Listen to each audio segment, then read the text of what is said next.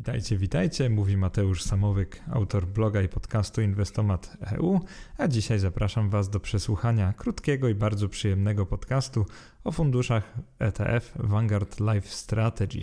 Są to takie fundusze, które pozwalają budować cały portfel inwestycyjny za pomocą jednego ETF-a, czyli powinny być dla nas no, bardzo atrakcyjne dla większości z nas. Podejrzewam, że większość słuchaczy mojego podcastu wybiera właśnie sposób pasywny zarządzania portfelem inwestycyjnym. Natomiast ciekawostką jest to, że te bardzo, ale to bardzo ciekawe fundusze ETF umożliwiają też inwestowanie w sposób bardziej aktywny, o którym opowiem bliżej końca tego podcastu. Nie będzie to na pewno najdłuższy podcast na moim blogu. Podejrzewam, że wyrobimy się w około 30 lub 40 minut, także spokojnie zapasz sobie kawę lub herbatę i zacznij słuchać tego nagrania. Jest ono na swój sposób przełomowe, ponieważ prezentuje tu pewną ofertę. Jest to właśnie oferta Vanguarda, czyli jednego z największych prowajderów funduszy ETF na świecie. Vanguard jest bardzo dobrze znany, ma bardzo dobrą renomę. Przede wszystkim w Stanach na przykład znany jest z tego, że pobiera on niskie opłaty. W Europie raczej nie przebił się on aż tak bardzo jak na przykład iShares BlackRocka, także pewnie większość ETF-ów, w które kiedykolwiek inwestowaliście, albo na przykład o których czytaliście, to właśnie są ETF-y iShares, natomiast Vanguard jest takim, myślę, że godnym i bardzo ciekawym konkurentem iSharesa. Choćby dlatego, że Jack Bogle, czyli legenda pasywnego inwestowania, zresztą człowiek, który znacząco wpłynął na tworzenie pierwszych funduszy ETF, właśnie pracował dla Vanguarda, był właściwie szefem tej firmy, przynajmniej działu inwestycyjnego. Jeżeli chodzi o Life Strategy, dlaczego w ogóle nagrywam o tym podcast i dlaczego uważam, że jest to przełomowy moment dla polskiego inwestora? Przede wszystkim dlatego, że ostatnio weszły one do domu maklerskiego Bossa, także bardzo podziękowałem tutaj DM Boś za taką inicjatywę. Prawdopodobnie w chwili, kiedy publikuję ten podcast, no być może są one dostępne już w innych domach maklerskich, a być może, jeżeli słuchasz tego znacznie po marcu 2021 roku, no to miejmy nadzieję, że wszystkie fundusze, o których już mówię w tym podcaście, będzie 8 ETF-ów, są dostępne we wszystkich polskich domach maklerskich, bo jest to oferta naprawdę ciekawa. I teraz, co jest najciekawszego w tych funduszach? Przede wszystkim w to, że to są fundusze w pewnym sensie aktywnej alokacji. Oznacza to, że one będą same trzymały określoną proporcję akcji do obligacji. I co więcej, nie dość, że jest to określona proporcja akcji do obligacji, to jeszcze mamy do czynienia z ETF-ami, które inwestują w papiery światowe. Czyli kupując fundusze Vanguarda, o których będziemy zaraz sobie mówić, będziecie mieli ekspozycję na różne akcje świata oraz na różne obligacje świata. To jest naprawdę niezmiernie fajne, zwłaszcza w inwestowaniu pasywnym. A tak jak mówiłem, pewnie większość z Was inwestuje pasywnie. Jeżeli chodzi w ogóle o ofertę Vanguard Life Strategy, to pierwsze fundusze tego typu powstały w Stanach w roku 1994. Wtedy były to akurat utworzone fundusze aktywne o określonej stałej alokacji akcji obligacje. To znaczy, że nie były to ETF-y, tylko były to takie jakby polskie TFI, przynajmniej ich odpowiedniki. Pobierały one określone opłaty, które zresztą nie były jakieś wygórowane.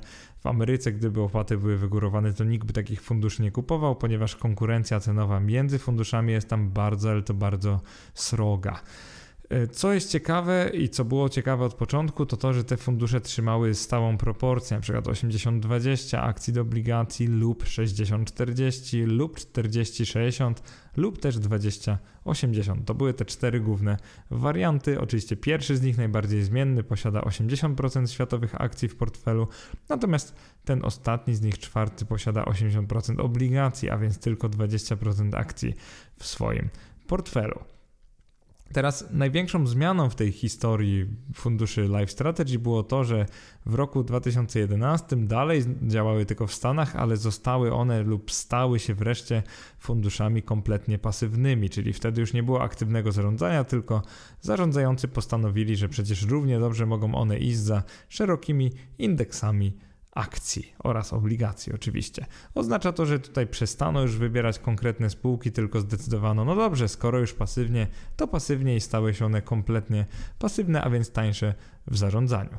Jeżeli chodzi o prawdziwą rewolucję, to dla nas nastąpiła ona na początku 2021 roku, kiedy Vanguard postanowił wprowadzić te fundusze w postaci ETF-ów, a dokładniej ETF-ów europejskich. Co jest naprawdę fajne, to właśnie to, że Vanguard Life Strategy stały się albo zostały tutaj wprowadzone jako ETF-y. W chwili, kiedy nagrywam te słowa, są one bardzo mało popularne, czytaj, mają bardzo mało aktywów, ale nie dlatego, że to jest kiepska oferta, tylko dlatego, że niedawno dopiero ona została wprowadzona na rynek. Warto w ogóle z początku zaznaczyć, że ze względu na fakt bycia funduszami, które inwestują w inne fundusze ETF, są one nieco droższe od zwykłych ETF-ów. To, co mówię, nazywa się Fund of Funds albo Funds of Funds i po prostu polega na tym, to jest tutaj trochę taka incepcja albo babuszka efekt, że kupujemy ETF-a, który w portfelu ma inne ETF-y i dopiero te inne ETF-y mają na przykład akcje lub obligacje. To niestety sprawia, że opłaty roczne płacimy na dwóch poziomach w pewnym sensie, ponieważ mamy opłatę na poziomie tego agregatu, czyli funduszu Life Strategy oraz opłatę oczywiście zwykle niższą na poziomie tych poszczególnych funduszy ETF, które ten posiada. I w chwili, kiedy nagrywam ten podcast, czyli na początku marca 2021 roku, te fundusze, mam na myśli 8 funduszy Vanguard Life Strategy w postaci europejskich ETF-ów, sumarycznie nagromadziły dopiero 50 milionów dolarów. Jest to wartość bardzo mała i zwykle, gdyby dotyczyło to jednego ETF-a nawet, 50 milionów dolarów, to powiedziałbym Wam, że jest to bardzo mały ETF pod względem wartości lub wysokości aktywów. No i oczywiście nie skłamałbym tutaj, ponieważ jak sobie spojrzycie na największe ETF-y, to mają one no przynajmniej miliard dolarów w aktywach, a nie żadne 50 milionów, czyli dwudziestokrotnie mniej. Zacznijmy od przedstawienia oferty. Jest to 8 funduszy ETF. Wszystkie one kosztują no niestety 0,25% rocznie, bo tyle wynosi ich TER, a więc Total Expense Ratio. Ich amerykańskie pierwowzory, no na szczęście dla Amerykanów, jak zwykle, są nieco tańsze niż te europejskie, ponieważ kosztują tylko 0,13% rocznie, czyli naprawdę jakieś marginalne środki. I tak jak wspomniałem, Vanguardy są jedynie nakładką na inne fundusze ETF, bo w praktyce należą one do tej kategorii Funds of Funds, czyli przez to są one łącznie nieco droższe, więc możecie myśleć, że te live strategy nie kosztują rocznie, tak jak powiedziałem, 0,25%, a około 0,4, 0,40%. Jeżeli chodzi o same omawiane fundusze, mają one bardzo prosto ułożone tickery i dla przykładu Life Strategy 20% Equity, czyli ten, który inwestuje tylko w 20% w akcje, nazywa się V20A dla Accumulating, a V20D dla Distributing.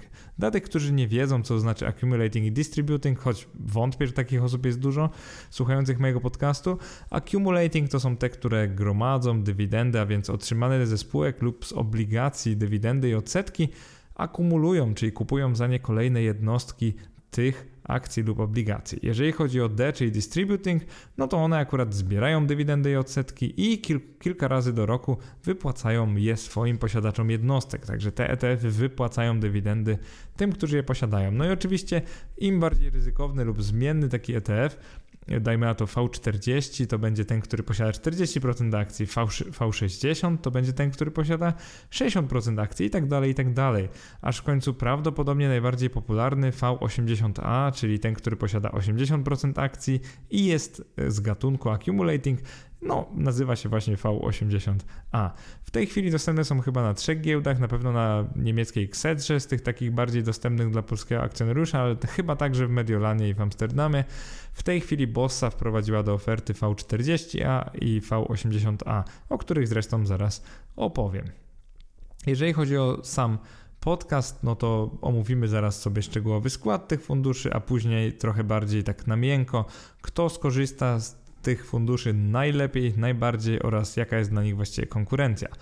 Jeżeli chodzi o skład funduszy Vanguard Life Strategy, to tak jak powiedziałem, one inwestują w określonej mierze w akcje oraz w określonej w obligacje. Na przykład 80-20 będzie znaczyło, że ma 80% akcji oraz 20% obligacji. Teraz co jest istotne to to, że jeżeli spojrzycie sobie pod maskę tych funduszy, to posiadają one wiele różnych ETF-ów.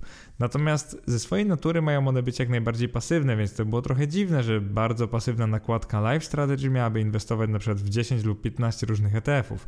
I prawda jest taka, że w ich składzie znajdziecie kilka lub kilkanaście ETF-ów tylko dlatego, że europejskie regulacje mówią o tym, że taki fund of funds może maksymalnie posiadać do 20% jednego funduszu pod spodem, czyli jakby udział na przykład FT, FTSE All World UCITS ETF, czyli tego Vanguarda, który inwestuje we wszystkie akcje świata, oczywiście w proporcji takiej, że dużo więcej jest developed niż emerging markets, nie może przekroczyć 20%.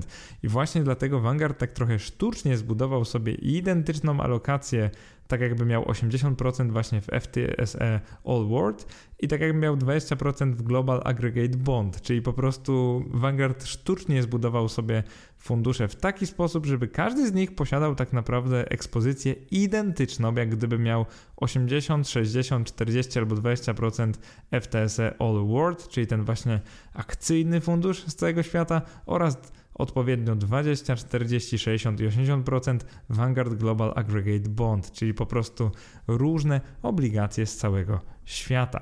Więc we wpisie, jeżeli zaskoczy Ciebie to, jak wiele różnych ETF-ów w swoich portfelach posiadają te właśnie ETF-y Life Strategy, aktywnej alokacji, no to rzuć okiem na to, co dokładnie posiadają konkretne z tych ETF-ów i wyjdzie Ci na to, że one są tak naprawdę zbudowane jakby posiadały tylko te dwa główne agregaty. Natomiast to, że posiadają one więcej funduszy te w składzie jest wymuszone tylko i wyłącznie tym, że nakazują tak europejskie regulacje i niczym więcej. Jakąś taką największą ciekawostką dla mnie było to, że wszystkie obligacje, które posiadają każdy z tych wariantów funduszy Life Strategy są zahedżowane, czyli zabezpieczone w stosunku do euro. Oznacza to mniej więcej tyle, że europejski inwestor, który zarabia i wydaje w euro, powinien się cieszyć, ponieważ taki hedge części obligacyjnie do euro daje mu lub jej to, że nie będzie ryzykował walutowo na części obligacyjnej, chociaż minusem dla polskiego inwestora jest to, że im więcej tu będzie tych obligacji, tym bardziej my ryzykujemy w euro. I dochodzi do takiego paradoksu, że ten najbardziej bezpieczny, czyli 2080 Vanguard Life Strategy, posiada w swoim portfelu z naszej perspektywy aż 81% euro, czyli znacznie za dużo, żeby nazwać go bezpiecznym. Jeżeli chodzi o skład samych funduszy, to może zacznę od tego naj, najbardziej, nazwijmy go niebezpiecznego. Będzie to 80-20. On posiada w swoim składzie, uwaga, uwaga, aż 44% akcji amerykańskich. To jest naprawdę sporo. Następnie mamy 26% inne rynki developed, czyli rozwinięte, około 10% rynków emerging markets, około 12% różnych obligacji skarbowych, ale tylko rynków rozwiniętych, no i około 8% obligacji korporacyjnych. Fajne we wszystkich funduszach Vanguarda Life Strategy jest to, że w ogóle posiadają one obligacje korporacyjne, o których bardzo dużo piszę na blogu i nagrywam w podcastach i w które zresztą sam inwestuję sobie w moim inwestowaniu po godzinach. Jeżeli chodzi o fundusz Vanguard Life Strategy 6040, no to w marcu 2021 roku posiadał on w swoim portfelu już trochę mniej, bo 33% akcji amerykańskich, 20% akcji z innych rynków rozwiniętych, to jest na przykład Europa lub Japonia, 7% akcji z rynków wschodzących, na przykład to będą Chiny, RPA, Rosja czy Brazylia, 24% obligacji skarbowych, tutaj tak jak mówiłem, głównie e, rynki europejskie i Stany Zjednoczone i 16% obligacji korporacyjnych, więc już na pierwszy rzut oka ten 60-40 jest taki najbardziej zbalansowany ze wszystkich funduszy. Jeżeli chodzi o Life Strategy 40-60, czyli ten polecany już nieco starszym inwestorom, posiada on stale 22% akcji spółek z USA, 13% akcji z innych rynków rozwiniętych i 5% akcji z rynków wschodzących. Reszta tego portfela to jest taka duża dominacja, 36% obligacji skarbowych i 24% obligacji korporacyjnych, więc jeżeli chodzi o rozdział taki mm, pod względem klasy aktywów to chyba najlepszy jest właśnie tutaj, ponieważ procentowo na przykład akcje z USA oraz obligacje skarbowe z różnych rynków całkiem fajnie się balansują. No niestety są zbyt defensywny, żeby na dłuższą metę polecać go jakiemukolwiek poważnemu inwestorowi. Jeżeli chodzi o Life Strategy 2080, czyli ten ostatni wariant, prawdopodobnie będzie on najmniej popularny i zaraz Wam powiem dlaczego. W marcu 2021 roku posiadał on w swoim portfelu 11% akcji z USA, 7% spółek z rynków rozwiniętych poza USA, tylko 2% rynków wschodzących, jeżeli chodzi o spółki i aż, uwaga, uwaga, 50% obligacji skarbowych i 31% obligacji korporacyjnych. Minusem tego ostatniego zwłaszcza jest to, że posiada on aż 81% portfela w euro, 40 na 60 posiada w euro aż 60%, Life Strategy 60-40 posiada w euro około 403%, natomiast ten 80-20 tutaj rządzi dolar ze względu na te akcje, które nie mają akurat hedża 45% dolar amerykański i 24% euro. Więc pod względem rozsmarowania walutowego, no to znacznie ciekawiej wygląda przed 60-40 od tego 20-80. Jeżeli chodzi o wyniki funduszy Vanguard Life Strategy, tutaj pozwoliłem sobie wykonać trochę backtestingu. Ci, którzy mnie słuchają mnie od dziś, wiedzą, że nie jestem może największym fanem backtestingu, no to czasami akurat uważam, że warto go zrobić, chociażby po to, żeby spojrzeć sobie, jak taki fundusz zachowuje się w perspektywie lat, a zwłaszcza w tych nieco gorszych dla rynków akcji czasach, tak, na przykład takich jak marzec roku 2020. I tutaj istotną rzeczą jest to, że ten backtesting wykonałem mm, na stronie backtest.curvo.eu. To nie jest może najlepsza strona do backtestingu, ale jest ona darmowa. Przy okazji w tym podcaście chciałbym odesłać do strony Jacka Lemparta jego narzędzia System Trader, y, które moim zdaniem jest dużo lepsze do robienia backtestingu, ponieważ jest tam dużo więcej opcji. Jest to, no, niestety, niestety narzędzie płatne, no ale znacznie lepsze niż ten właśnie backtest.curvo.eu. EU. Niemniej, ta strona pozwala na wykonanie takiego backtestingu, bo chociaż Live Strategy nie istnieją nawet od tych 6 lat, no to ta strona posiada zasoby w postaci tych funduszy Vanguarda, które są pod spodem właśnie Live Strategy, więc w prosty sposób można zrobić sobie taką symulację. Wygląda tak, że jeżeli ktoś 6 lat temu zainwestowałby 100 tysięcy euro w ten fundusz i już nic z tym nie robił, no to w tym najbardziej ryzykownym wariancie miałby teraz około 180 tysięcy mm, euro, a w tym najmniej ryzykownym jakieś 130 tysięcy euro, czyli stale nie tak źle. Dalej by coś tam ten fundusz zarobił. Ciekawostką natomiast jest zmienność, czyli właśnie obsunięcie kapitału. To się nazywa drawdown po angielsku i naprawdę jest ogromna różnica między tym bardzo ryzykownym, czyli 80-20, a tym mało ryzykownym 20-80, ponieważ ten 80-20 kilkukrotnie w tym okresie miał osunięcia, obsunięcie kapitału większe niż 10% od ostatniego ym, szczytu, nazwijmy to, czyli takie lokalne obsunięcia kapitału, czyli właśnie drawdowny. Czyli od razu widać, że nie jest to fundusz dla osób, które kompletnie nie tolerują ryzyka. Jeżeli chodzi o ten najbardziej bezpieczny, no to tutaj obserwując wykres widać, że w żadnym momencie nie obsunął się on bardziej niż o 5% w dół, więc osoby, które inwestują w euro, oczywiście nie patrzę tu z perspektywy polskiego inwestora, ale na przykład niemieckiego lub francuskiego, oczywiście najmniej powinny bać się tego funduszu 2080, a najbardziej tego 80-20. Jest to całkiem logiczne. Natomiast ciekawostką jest to, że nawet jeżeli spojrzymy sobie na ten najbardziej ryzykowny 80-20 właśnie z perspektywy inwestora w euro, to nie jest on wcale aż tak zmienny, ponieważ nawet w marcu 2020 roku osunął się on nam o około 15% od szczytu. Natomiast jakbyście spojrzeli sobie, jak poradził sobie na przykład y, indeks S&P 500, no to miał on spadek w wysokości około 30%. Więc zauważcie, że nawet taka alokacja 80-20 znacznie ratuje nas w takich kryzysowych momentach, no i sprawia, że nasz kapitał nie traci aż tak bardzo jak na przykład inwestora, który jest bardziej agresywny. No z drugiej strony, w długim terminie taka alokacja obligacyjna ciągnie nas w dół, tak jak taka kula u nogi sprawia, że nie możemy wzlecieć i zarabiać tak dużo jak inwestorzy bardziej agresywni, więc to są może podstawy alokacji kapitału, ale warto jest o tym wspominać w tego typu podcastach. Jeżeli chodzi o E, szczegółowy skład tych funduszy, albo raczej to, dla kogo one są. Na pierwszy ogień może pójść właśnie ten najryzykowniejszy fundusz 80-20. Myślę, że on będzie najbardziej popularny, bo jednak inwestorzy gdzieś tam w długim horyzoncie chcą mieć właśnie najwięcej akcji, co zresztą jest całkiem sensowne. W niedalekim terminie od teraz wydam taki wpis i podcast właśnie o przygotowywaniu portfela do emerytury. Może on być dla Was bardzo ciekawy i mam nadzieję, że będzie. Oczywiście nie planuję dokładnie, kiedy wydam który podcast, więc ciężko mi jest obiecać, czy będzie on wydany na przykład tydzień przed, czy miesiąc po tym podcaście, ale jedne, co chcę powiedzieć, to to, że niedługo ukaże się on na moim blogu i tam oczywiście powiem więcej o takiej długoterminowej alokacji aktywów. Natomiast prawda jest taka, że Vanguard 8020 nie jest dla każdego, bo jednak 80% akcji najlepiej pasuje dla młodych osób, czyli takich, które mają przed sobą przynajmniej 30 lat inwestowania.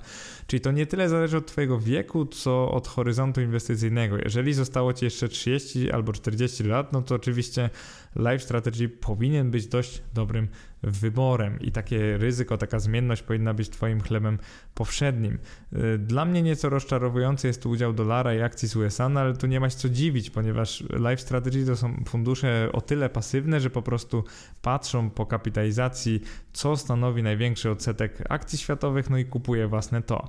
W Live Strategy 8020 fajny jest ten rozdział na waluty, ponieważ dolara 44% jest, euro 24%, ale mamy bardzo dużo innych walut, przykład azjatyckich, po ponad 30%, więc to w pewnym sensie redukuje długoterminowe ryzyko walutowe. Kolejnym niewątpliwym plusem 80-20 jest właśnie to, że posiada 20% obligacji, czyli dla kogoś, komu nie chce się prowadzić portfela 80-20 w sposób no, bardziej aktywny, czyli po prostu kupować dwóch ETF-ów, takiego, który posiada na przykład e, FTSE All World albo MSCI World, czyli po prostu E, właściwie MSCI ADSV, bo ten e, fundusz albo ten indeks jest naprawdę ogólnoświatowy. Dla kogoś, komu nie chce się balansować takiego 80 i 20% jakiegoś Global Aggregate Bonds, myślę, że Vanguard 80-20 na dłuższą metę powinien być świetną alternatywą. Jeżeli chodzi o Vanguard 6040, tu jest wielka ciekawostka według mnie, ponieważ on jest przeznaczony prawie dla każdego. 60% akcji, 40% obligacji, e, bardzo dobry bilans walutowy, bo tu jest 33% dolara, 43% euro przez ten hedge na obligacjach. To sprawia, że pasuje on dla prawie wszystkich takich świeżych inwestorów. 60 na 40, no niestety jeszcze nie, przynajmniej w chwili, kiedy nagrywałem ten podcast, nie był da, dodany w żadnym domu maklerskim, ale powiedziałbym, że dla początkujących inwestorów w wieku tak między 30 a 50 lat to jest prawdopodobnie najlepszy wariant, ponieważ jest tu na tyle dużo akcji, że odczujecie tą zmienność, jeżeli akcje będą rosły, mam na myśli rynki akcji, no to wasz portfel też. Z drugiej strony, jeżeli będziemy mieli do czynienia z jakimś wielkim osunięciem na rynkach akcji, macie aż 40% obligacji, co sprawi, że macie taki fajny balans w postaci no takiego zaplecza, które wtedy jednak nie spadnie aż tak bardzo, prawdopodobnie nie spadnie wcale, bo tam jest dużo obligacji skarbowych. Więc powiedziałbym, że 6040 jest bardziej uniwersalny, jednak pasuje on raczej starszym niż młodszym inwestorom, więc tutaj sugerowałbym jeżeli masz, no powiedzmy 30 kilka lat, gdzieś może 40 i dopiero zaczynasz inwestowanie, no to pewnie 60-40 jest dla Ciebie lepszym wariantem. Jeżeli chodzi o 40 na 60, powiedziałbym, że w dłuższym terminie jest on niezbyt dobrym funduszem, ale są takie dwie grupki inwestorów, dla których on będzie bardzo pasował.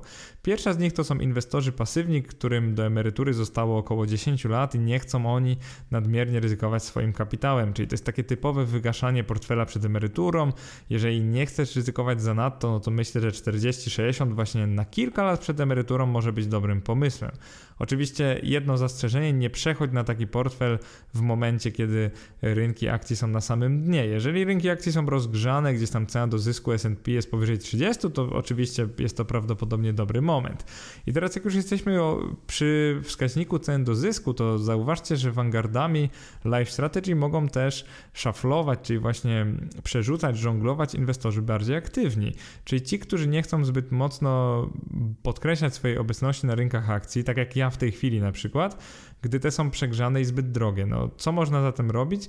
Można użyć Vanguarda 40 na 60 jako takiej fajnej alternatywy do jakiegoś skomplikowanego portfela, jeżeli na przykład światowe e, akcje są zbyt drogie i można wykorzystać ten fundusz do tego, żeby e, on przeczekał czasy kryzysowe, a później zamienić go na przykład na 80-20, gdy będzie taniej. Zaraz o tym jeszcze powiem. Niestety 40-60 Vanguarda ma jeden minus dla polskiego inwestora, którym jest ta dominacja euro w portfelu, bo skoro ta część obligacyjna jest zahedżowana do euro, no to stety, niestety posiadamy tu aż, uwaga, uwaga, 62% waluty europejskiej, co sprawia, że tak trochę gramy na walucie bardziej niż inwestujemy w zdywersyfikowany portfel różnych światowych aktywów.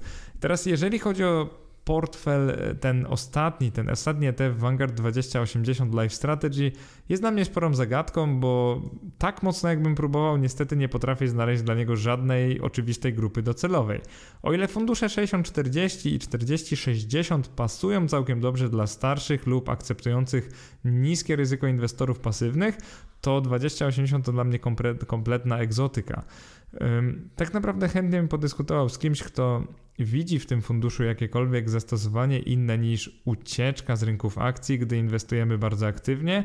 Natomiast skład funduszu 2080 jest bardzo zdominowany przez obligacje skarbowe, ponieważ posiada ich aż, uwaga, uwaga, prawie 50%. W długim terminie jest to kompletna porażka, ponieważ no wiadomo, w długim terminie nikt chyba nie chce mieć 50% obligacji skarbowych, a łącznie obligacje 80%, bo są tam też korporacyjne, bo nie ma to żadnego sensu. I tutaj zarówno empirycznie, jak i w tej sytuacji obecnej, no taki portfel to jest kompletny nonsens w długim terminie. Kolejna sprawa jest taka, że Posiada on aż 81% środków w euro ze względu na ten hedge walutowy do euro, części obligacyjnej, więc tak naprawdę 2080 posiada mnóstwo wad, a żadnych, przynajmniej według mnie, oczywistych zalet, więc ja zamiast takiego portfela w takich czasach skrajnego niebezpieczeństwa już chyba wolałbym kupić za 80% kapitału polskie obligacje detaliczne EDO i za 20% kapitału naj, najtańszy fundusz na S&P 500 i bym uzyskał coś, co pewnie z perspektywy polskiego inwestora poradzi sobie sobie lepiej, jeżeli chciałbym uciekać z rynków akcji.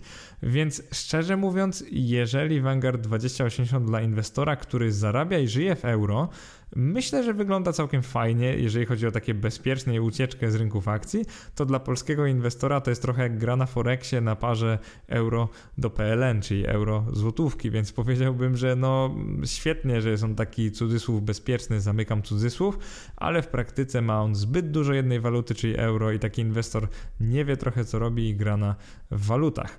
I teraz, jeżeli chodzi o to, kto skorzysta z funduszy Vanguard Life Strategy, to mamy tu dwie oczywiste odpowiedzi. Pierwsza z nich to inwestor pasywny. Jeżeli i tak planowałeś lub planowałeś budować portfel pasywny, na przykład 80-20 lub 60-40 lub cokolwiek pomiędzy, no to zamiast kupować dwóch ETF-ów, jednego na światowe akcje, a drugiego na światowe obligacje, możesz kupić Vanguard Life Strategy. Prawda jest taka, że koszty roczne nie są wcale jakieś ogromne, wynoszą one między 0,25 a 0,40 kilka procent. Tak jak mówiłem, ponieważ ponieważ trzeba patrzeć na te koszty też funduszy, które są pod spodem tego funduszu ETF. Natomiast prawda jest taka, że nie są to jakieś astronomiczne fundusze i są znacznie tańsze niż każde inwestowanie aktywne. Więc powiedziałbym, że pasywny inwestor lub inwestorka, którzy nie mają czasu na inwestowanie, myślę, że Vanguard Life Strategy są dla Was najlepszą alternatywą dla tych portfeli, które opisywałem m.in. w podcastach w co zainwestować 10 oraz 100 tysięcy złotych, a także w szóstej części mojej już klasycznej serii o ETF-ach. Tam akurat było o portfelach z ETF-ów.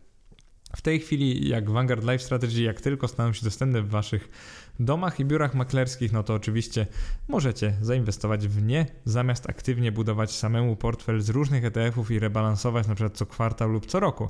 Tutaj plusem jest to, że rebalancing jest wbudowany w strategię tego funduszu. Jeżeli rynki akcji przed będą spadać, no to ten fundusz Vanguarda sam zacznie kupować więcej akcji kosztem obligacji, no i vice versa. Jeżeli będziemy mieli do czynienia z hossą na rynkach, no to oczywiście ten fundusz sam będzie dokupował obligacji, będzie sprzedawał te coraz to droższe akcje, żeby mieć więcej obligacji w portfelu, więc ten rebalancing za to się właściwie płaci, jeżeli chodzi o Vanguard Life Strategy. Ciekawostką dla Was może być to, że uważam, że Vanguard Life Strategy są fajnym instrumentem dla inwestora aktywnego. Co mam na myśli? No przecież skrajnie pasywne fundusze Vanguarda, jaki mają sens w portfelu inwestora aktywnego, który kojarzy Wam się pewnie z, z wyborem poszczególnych akcji na poszczególnych rynkach, na przykład tak jak ja to sam robię. Powiedziałbym, że chodzi o coś innego, ponieważ Vanguard Life Strategy, na przykład 60-40 e, a 40-60 można fajnie przerzucać pod względem na przykład wskaźniku cenowego. Czyli na przykład jak rynek, e, dajmy na to S&P 500, czyli indeks największych akcji amerykańskich, będzie poniżej 20, ten, ten wskaźnik cen do zysku, czyli będzie względnie tani, możemy, możemy posiadać na przykład Vanguard 8020. Jeżeli będzie on trochę droższy, czyli na przykład między 21 a 30, możemy bez problemu prze, przesiąść się na przykład na 60-40. Po prostu sprzedajemy jeden ETF, kupujemy drugi. Jeżeli będzie powyżej 31, możemy się przesiąść na 40-60 i tak dalej, i tak dalej. Na przykład jeżeli będzie powyżej 41, czyli już skrajnie drogi, możemy nawet kupić ten 20-80, czyli dalej nie rezygnujemy z akcji, ale posiadamy prawie same obligacje. Jeżeli chodzi o dwie takie oczywiste wady funduszy Life Strategy, to są według mnie nimi waluty oraz koszty. Waluty problemem jest ten hedge do euro, czyli to, że o ile ten 80-20 ma całkiem fajne rozłożenie walut, 60 na 40 ma dalej akceptowalne, bo dolara i euro jest no prawie że porówno. Oczywiście euro jest trochę więcej, ale dolara jest równy, no też sporo no to już fundusz 2080, y, to, że on posiada 81% euro, to jest, to jest po prostu fatalny pomysł na zbudowanie zdywersyfikowanego portfela z perspektywy polskiego inwestora, ponieważ no, żaden polski inwestor chyba nie powinien mieć takiej przewagi jednej waluty w swoim portfelu, jak właśnie 81% euro. I z jednej strony euro jest mniej zmienne do złotówki niż na przykład dolar i to jest oczywiste, że jest w pewnym sensie przypięte do złotówki, no to nie należy zapominać, że były okresy w ciągu ostatnich nawet 10 lat, kiedy euro do złotego w jednym roku rosło lub spadało kilkanaście procent, więc jakby nie jest to na pewno optymalna waluta do długoterminowego budowania portfela na. I teraz zauważcie, że każda waluta będzie się wahała wobec złotego, natomiast im więcej, im lepiej macie rozsmarowane te waluty, tym mniejsze ryzyko tak naprawdę ponosicie, bo złoty raczej nie będzie się poruszał równo wobec wszystkich światowych walut.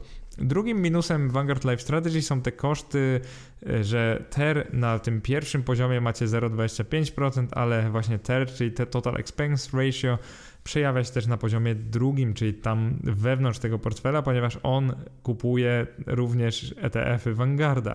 Czyli mamy tutaj taką babuszkę ETF Vanguarda u góry, Life Strategy, który kupuje kolejne ETF Vanguarda, sprawiając, że opłaty są jakby na dwóch poziomach ponoszone. No, co to oznacza w praktyce? E, fundusze te mniej ryzykowne 2080 i 4060 będą posiadały trochę tańsze fundusze ETF pod spodem, które kosztują około 0,13%. Te fundusze bardziej ryzykowne 8020 i 6040 posiadają trochę droższe fundusze Vanguarda, czyli te, które kosztują 0,14% średnio. Znaczy to mniej więcej tyle, że łączny ter funduszy tych bardziej obligacyjnych wynosi około 0,38% rocznie, natomiast ten ter bardziej ryzykownych funduszy to jest około 0,4-0,39% rocznie, co sprawia, że dalej są bardzo tanimi funduszami ETF tak naprawdę. Jak na to, co robią, czyli że posiadają ekspozycję na prawie wszystkie akcje świata i prawie wszystkie obligacje świata, przy tym, że robią one zaraz rebalancing i kosztują niecałe 0,4%, to jest to naprawdę spore wow. Powiedziałbym, że jest to ogromna zaleta i dalej należą się wielkie wyrazy uznania Vanguardowi i zresztą każdemu domowi i biuru maklerskiemu, które wprowadzą je do oferty, ponieważ jest to wielkie uproszczenie dla polskiego akcjonariusza. Na sam koniec, jaką w zasadzie mają konkurencję Life Strategy? Najbardziej oczywistą odpowiedzią są to robodoradcy. Pewnie część z Was w ogóle korzysta z usług robodoradców. W tej chwili są to bodajże ETF Matic i Finax, że w sensie dostępne dla nas, właśnie tak jakby Finax ma polską ofertę, ona kosztuje e, defaultowo 1-2% rocznie za to zarządzanie portfelem, czyli zakupowanie ETF-ów za nas. Natomiast ETF Matic, e, już pisałem o opłatach, jest bardzo podobny do Finaxa, jest chyba troszkę tańszy, ale oferuje trochę inne ETF-y. Finax ma te z hedgem do euro. Mm, powiedziałbym tak, już nie patrząc na to, czy to jest ETF Matic czy Finax, e, fajne w Vanguard Life Strategy jest to, że nie musicie tych środków e, przelewać do żadnej instytucji, która będzie aktywnie zarządzała nimi za Was, tylko tutaj macie ETF, który jest na Waszym rachunku i to jest ETF od Vanguarda, czyli takiego bardzo renomowanego, o naprawdę świetnej renomie prowajdera funduszy ETF. Więc wielką zaletą jest to, że no jest on tańszy od robodoradców, to jest fakt, a nie opinia i jest on zarządzany przez no, bardzo dużą światową firmę, która od lat tak naprawdę ona zaczęła, zapoczątkowała to tworzenie ETF-ów, więc jeżeli chodzi o zaufanie, to jeżeli Vanguardowi nie ufacie, no to nie wiem komu w ogóle będziecie w świecie inwestowania ufać, ponieważ renomę ma prawie że nieskalaną Vanguard. No i właśnie znany jest z tego, że no, nie oszukuje raczej swoich y, inwestorów, akcjonariuszy, więc powiedziałbym, że można mu zaufać. Niższe opłaty w tym przypadku oraz to, że sami posiadacie na swoim koncie maklerskim jednostki takich funduszy ETF, według mnie sprawiają, że kompletnie deklasują one właśnie robodoradców. Oczywiście dla tych z Was, którzy mogą inwestować przez robodoradców jakoś taniej na ten czy inny sposób, powiedziałbym, że y, powinniście zastanowić wtedy, czy Vanguard Life Strategy jest lepszą opcją niż właśnie na przykład Finax lub ETF Matic, ale powiedziałbym, że dla większości z nas Life Strategy będą o wiele fajniejszą i ciekawszą opcją. I teraz jakie są jeszcze wady? Tak jak mówiłem wcześniej, są one na razie mało płynne, bo dopiero tworzą się ich pierwsze jednostki. Aktywa są bardzo niskie w Europie, ale jestem pewien, że jak tak dalej pójdzie, to będą o wiele, wiele to wyższe w kolejnych miesiącach. Ten podcast chciałbym wydać trochę wcześniej, więc prawdopodobnie wydam go nadprogramowo, także nie obraź się, jeżeli na przykład później zrobię sobie tygodniową przerwę po kilku miesiącach. Staram się wydawać raz w tygodniu, a wiecie, w takim tempie i w takiej długości wpisów, jakie piszę i podcastów, nie jest to łatwe, żeby wydawać co tydzień, ale mam nadzieję, że to doceniasz i ci się moja praca podoba. Jeżeli jeszcze nie masz konta maklerskiego, a właśnie chcesz zainwestować w takie fundusze, to oczywiście możesz założyć je z jednego z moich linków, one zawsze są we wpisie. W tej chwili mam XTB i mBank. Jeżeli chodzi o taką współpracę afiliacyjną, niestety Bossa nie oferuje, bo już dawno bym wstawił do nich link. Także bardzo dziękuję za przesłuchanie podcastu. Pamiętaj o tym, że możesz go ocenić na Apple Podcasts. Oczywiście jestem bardzo wdzięczny za każdą piąteczkę i recenzję, którą mi dajecie, bo zwiększa ona moje zasięgi. Do zobaczenia następnym razem. Wszystkiego dobrego. Trzymajcie się.